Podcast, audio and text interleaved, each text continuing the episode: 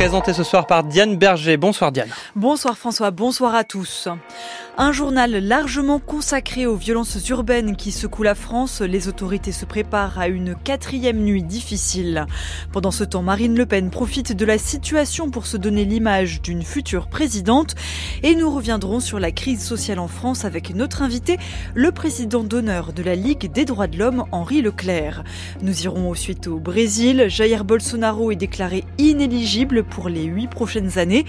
Et aux États-Unis, la Cour suprême confirme son ancrage ultra conservateur avec une nouvelle décision, cette fois sur la dette étudiante.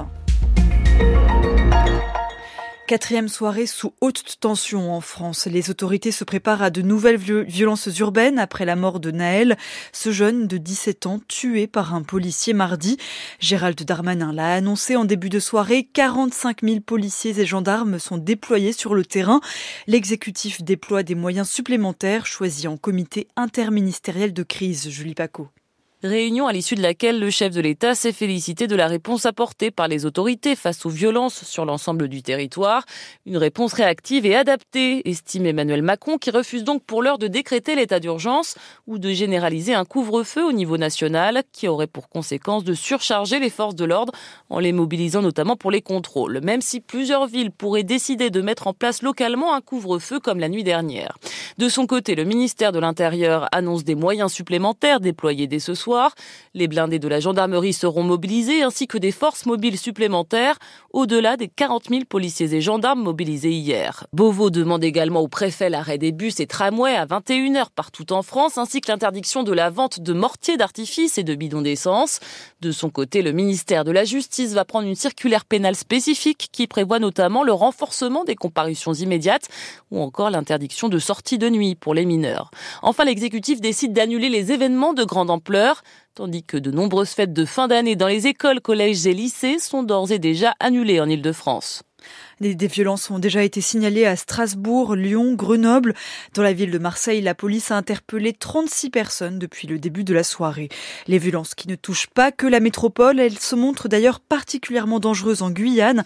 À Cayenne, un homme a été tué par une balle perdue. Elle a été tirée par des manifestants, selon la police. Deux syndicats de policiers font polémique ce soir. Dans un communiqué commun, Alliance et UNSA Police se disent en guerre contre ceux qu'ils appellent les nuisibles. Demain, nous serons en résistance et le gouvernement devra en prendre conscience. Fin de citation. Des propos qualifiés de menaces de sédition par plusieurs figures de la gauche. Ce texte est un appel à la guerre civile, répond notamment l'écologiste Marine Tondelier. Face au drame de Nanterre et aux violences urbaines, Marine Le Pen s'était montrée plutôt discrète ces derniers jours, mais la candidate malheureuse à la présidentielle est sortie de son silence tout à l'heure. Dans une allocution enregistrée, elle a commenté la crise que traverse le pays, Antoine Marette. C'est dans son bureau, devant des drapeaux tricolores, seule face à la caméra, que Marine Le Pen prend la parole, à l'opposé plus tôt dans la journée d'Emmanuel Macron, improvisant un discours mal sonorisé au milieu des ministres, à l'issue de la cellule interministérielle.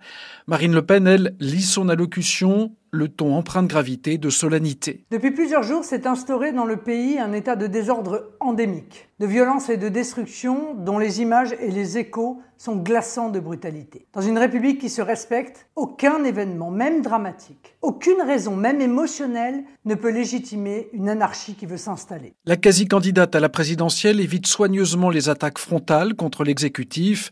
Elle n'en éreinte pas moins la NUPES et certains syndicats en prenant soin de ne jamais nommer personne. Les politiques ou les syndicats politisés qui ont pris la responsabilité d'exonérer moralement ces agissements criminels sont d'eux-mêmes sortis du champ républicain. Ils emporteront une responsabilité indélébile devant la nation et l'histoire, même lorsqu'ils seront débordés par le mouvement de violence insensé qu'ils ont encouragé, voire initié. Marine Le Pen se présente comme responsable de la première force politique d'opposition à ce titre, elle demande au chef de l'État de recevoir sans plus attendre les formations représentées à l'Assemblée nationale pour, je cite, évoquer la situation grave du pays.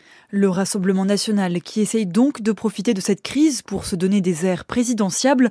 Plus tôt cette semaine, nous avons vu les républicains d'Éric Ciotti ou alors Éric Zemmour de Reconquête appeler à l'état d'urgence. Et nous retrouvons pour en parler notre invité, l'avocat Henri Leclerc, président d'honneur de la Ligue des droits de l'homme. Bonsoir monsieur.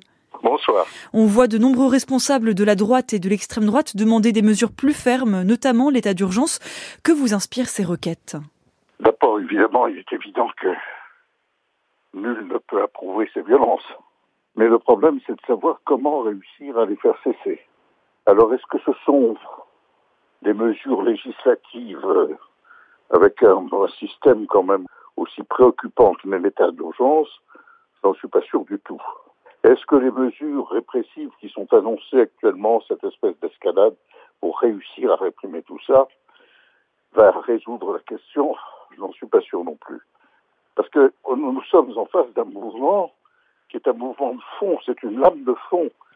Ce sont des, c'est pas quelques groupes, euh, des groupuscules, c'est pas un parti organisé, c'est, vraiment une réaction euh, immédiate euh, de, cette jeunesse qui est profondément en colère.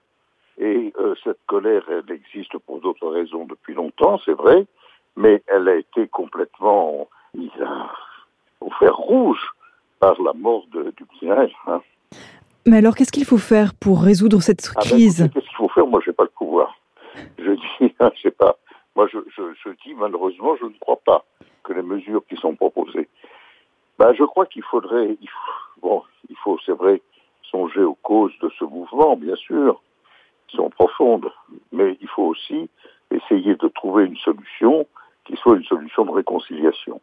Alors, bien sûr, on ne peut pas laisser les violences comme, comme certaines ont dû actuellement se, tenir, mais je, je crois que le fait de ne prévoir que des mesures répressives ne résoudra pas. On, on, ne brise pas un mouvement qui est malheureusement un mouvement de fond comme ça.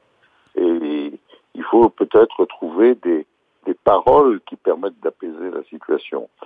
Et ça, c'est très difficile, mais je crois qu'il faudrait réussir à faire en sorte que cette colère. La, la colère, c'est le passage à l'acte qui n'est pas acceptable, mais la colère, on la comprend si vous voulez. La colère, elle a une vieille... Euh, elle est enracinée depuis longtemps.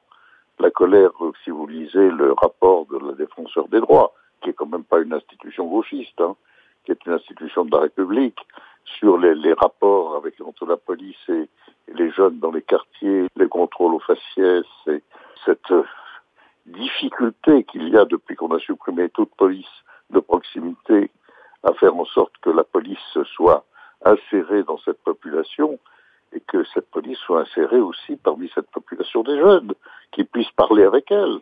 Alors ça, vous me direz, c'est peut-être difficile, mais c'est un immense mouvement de la jeunesse que nous voyons.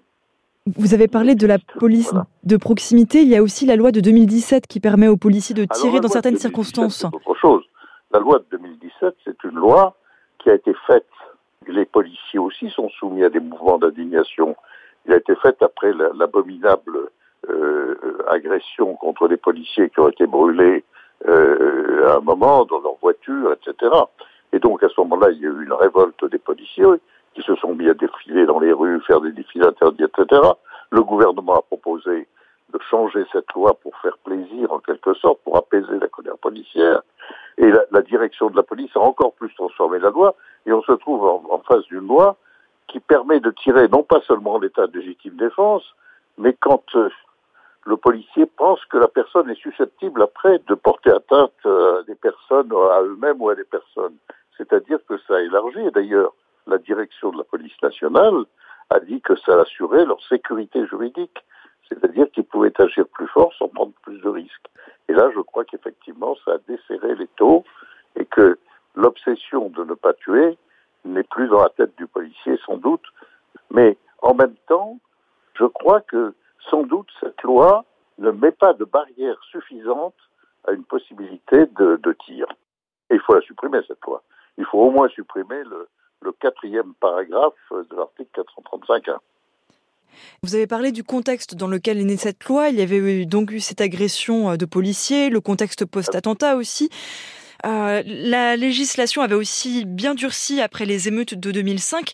Est-ce que là, vous ne craignez pas un risque avec les violences urbaines des derniers jours d'un durcissement, d'un nouveau durcissement législatif?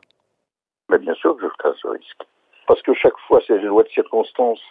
Les lois de circonstance sont des lois qui, surtout quand ce sont des lois essentiellement, c'est pas des bonnes lois en général. c'est pas des bonnes lois. Et donc, euh, le risque, c'est que ces lois soient des lois qui perturbent le système de défense des libertés dans notre pays. Car c'est quand même essentiel. La police, elle est là pour garantir les libertés et pas évidemment pour y porter atteinte. Et donc il faut, je pense, euh, que mieux insérer. Bon, c'est extrêmement difficile. Hein. Je me rends compte du problème, je sais que c'est extrêmement difficile, mais je crois que des mots de réconciliation, un essai de réconciliation, serait plus important que de la forte répression. Merci beaucoup Henri Leclerc, président d'honneur de la LDH, la Ligue des droits de l'homme. Merci également à Aloïs Guérin pour l'aide à la préparation de cette interview. Les obsèques du jeune Naël auront lieu demain, annonce tout à l'heure du maire de Nanterre, Patrick Jarry, qui précise qu'il faut, je cite, continuer d'entourer cette famille, cette maman qui va enterrer son enfant. Au Brésil, Jair Bolsonaro ne pourra pas se représenter à la prochaine élection présidentielle. Le tribunal supérieur électoral vient de le condamner à une peine d'inéligibilité de 8 ans. C'est pour abus de pouvoir politique et usage indu des moyens de communication. L'ancien président avait remis en question le système de vote en pleine campagne électorale et en direct sur la télévision publique. Les explications de Jean-Mathieu Albertini. C'est un séisme politique qui vient de toucher le Brésil. Dans la salle au sol rouge du tribunal supérieur électoral, cinq des sept juges ont voté en faveur de la condamnation de Jair Bolsonaro. Face à des preuves accablantes, alliés et adversaires de l'ex-président s'attendaient à ce verdict et le procès s'est déroulé durant une semaine sans grand suspense. Il n'empêche, avec cette décision judiciaire, l'un des hommes politiques les plus populaires du pays est hors jeu pour la prochaine présidentielle en 2026 sans sa figure tutélaire. C'est toute l'extrême droite brésilienne qui doit désormais se réorganiser. Son parti, le Parti libéral, ne devrait cependant pas l'abandonner et va chercher à en faire un martyr tout en surfant sur sa popularité pour attirer des électeurs lors de prochaines échéances électorales. Lui ne pourra se présenter à un nouveau scrutin qu'à partir de 2030 à l'âge de 75 ans. Jair Bolsonaro devrait tenter des recours devant la justice, mais ses demandes ont peu de chances d'aboutir, d'autant plus qu'il fait face à de nombreuses autres procédures et risque même la prison. L'ex-président brésilien a réagi. Jair Bolsonaro dénonce un coup de poignard dans son dos.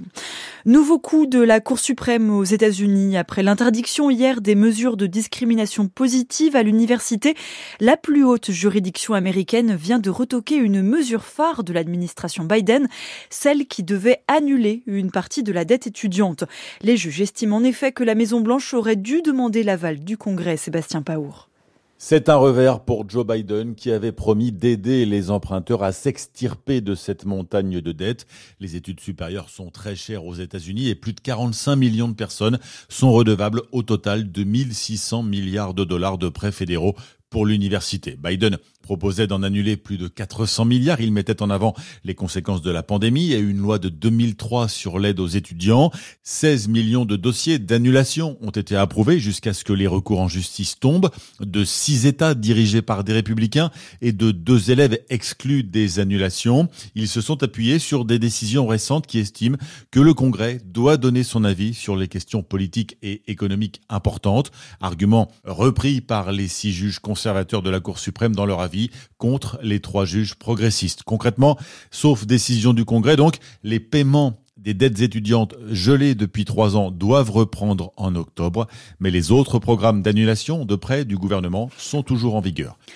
C'était une décision attendue, c'est maintenant officiel. Le Conseil de sécurité de l'ONU met fin à la MINUSMA, la mission des casques bleus au Mali, résultat d'un long feuilleton de tension entre les envoyés des Nations Unies et la junte au pouvoir à Bamako.